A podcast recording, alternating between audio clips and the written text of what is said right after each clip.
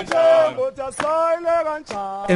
AMCU members who were singing revolutionary songs asked why the Chamber of Mines expected them to sign an agreement when they were bleeding from the wounds of difficult working conditions underground. AMCU Treasurer General Jimmy Gama said the union had anticipated the collapse of the talks because the chamber is an apartheid structure that was designed to suppress black workers. He said AMCU will stand for the interest of its members. If they want to fight, uh, we are ready as a union to fight on behalf of the members. And our members are ready to fight because our members cannot afford to take these peanuts that they're putting on the table. What is 7, 750? What is 625?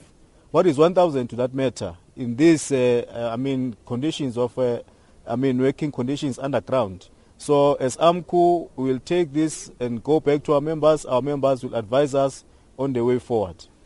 Gama says it is now in the hands of the employer to avert a destructive strike. It will all depend on the employer whether a strike is averted or not. But uh, it's clear that uh, the negotiations has collapsed in terms of uh, the normal processes, it's clear that the only way which is now uh, open for us is to go to the CCMA and refer the matter in terms of the dispute uh, because they have reverted back to their original position.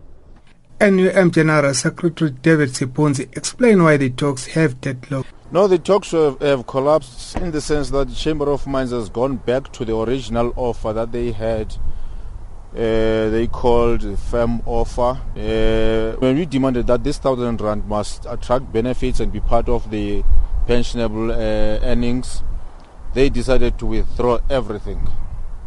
Chamber of Mines spokesman Alice Radom says she's very disappointed at the collapse of the talks. We have been at it for many, many weeks, but uh, the NUM has first indicated to us that they reject our final offer and even the repackaged final offer they have rejected and we then were left with no option but to then revert to our firm offer we made initially and NUM has indicated that they will now uh, declare a dispute formally and uh, ask for the CCMA to become involved.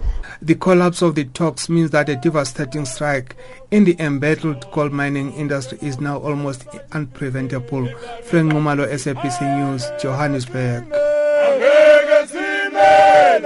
intodlala amanye amathi sekungcono sgodu ungcono sgodu njengasithathi sathine